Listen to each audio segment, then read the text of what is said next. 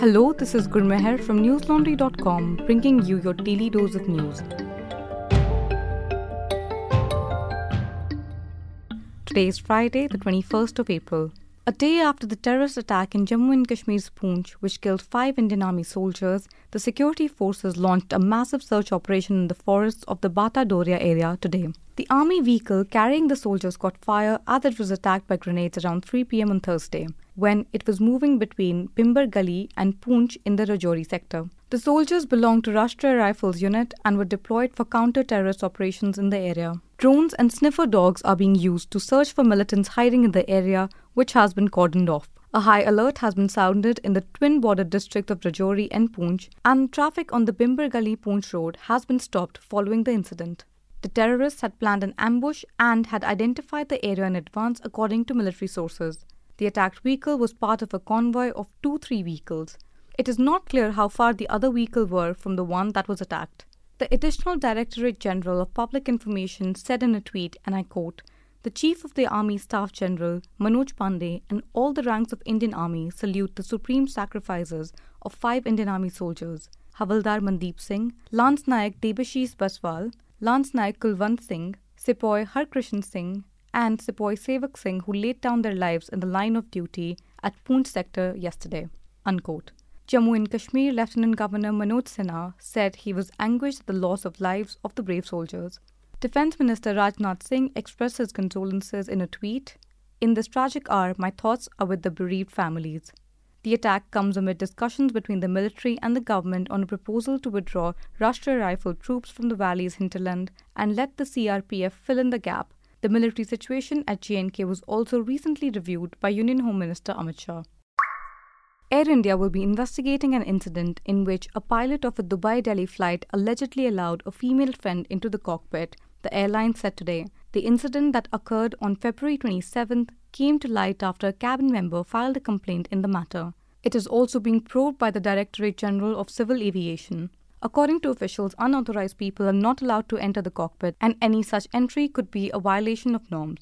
An Air India spokesperson said the airline has a zero tolerance policy towards safety and well being of passengers and will take requisite action in the matter. The spokesperson added, and I quote, we have taken serious note of the reported incident and investigations are underway in Air India. We have also reported the matter to the DGCA and are cooperating with the investigations. Unquote.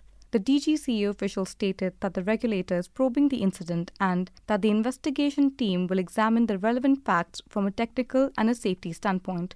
The incident has raised concerns about the safety of passengers on board and the need to strictly adhere to safety norms in aviation.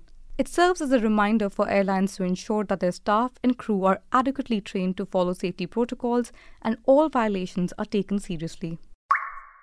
This morning, a debarred advocate allegedly fired three to four shots at a woman inside the Saket court premises over personal enmity. The woman was immediately rushed to All India Institute of Medical Sciences for treatment, and her condition is said to be critical. The police are investigating the matter. This is not the first time such an incident has occurred in Delhi courts. Last year in September, two gunmen dressed as lawyers fired inside the Rohini court, killing gangster Jitender Mann, also known as Gogi. The Silents were killed in police firing. In another incident at Rohini Court in April last year, a constable of the Nagaland Armed Police deployed at their court opened fire on the ground following a scuffle between two advocates and their client. The repeated incidents of violence inside Delhi courts raise serious concerns about the security arrangement and the need for stricter measures to prevent such incidents. Meanwhile, the police said, and I quote, We are investigating the matter and strict action will be taken against the culprit. Unquote. Listeners, are you curious about the recent two part documentary titled Dharohar Bharat Ki Punarutthan Ki Kahani that aired on DD News? While the series explores important cultural and historical sites in India and highlights the role of freedom fighters in India's history, it has come under criticism for its lack of representation of women icons and its portrayal of Savarkar.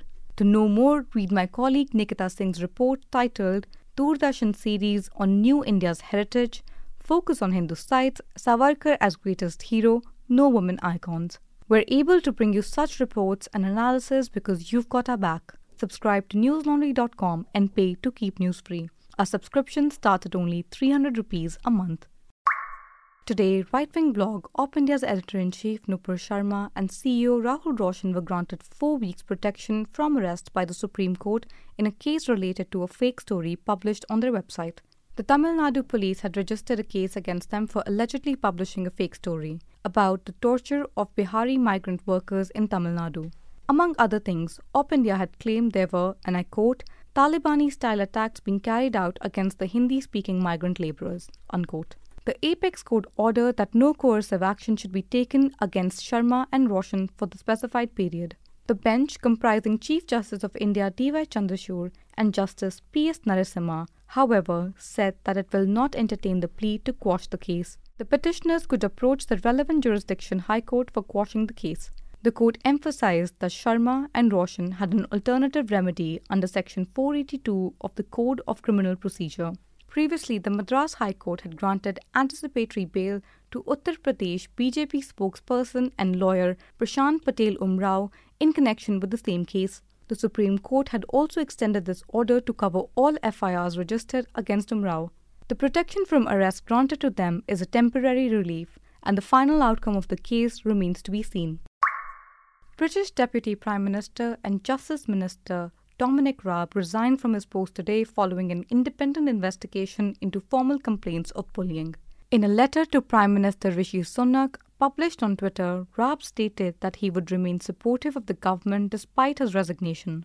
He explained that he called for an inquiry and promised to resign if it made any finding of bullying. He believed it was important to keep his word, but he criticized the inquiry for setting a low threshold for bullying, which he argued would encourage spurious complaints against ministers and ultimately have a chilling effect on those driving change on behalf of the government and British people. With Raab's resignation, a third senior minister has departed from their post over personal conduct since Sunak took office in October with a pledge to lead a government of integrity. That's all the news we have for you today. Have a good day or good night, depending on where you're listening from. See you tomorrow. All the Newslaundry podcasts are available on Stitcher, iTunes, and any other podcast platform. Please subscribe to Newslaundry. Help us keep news independent.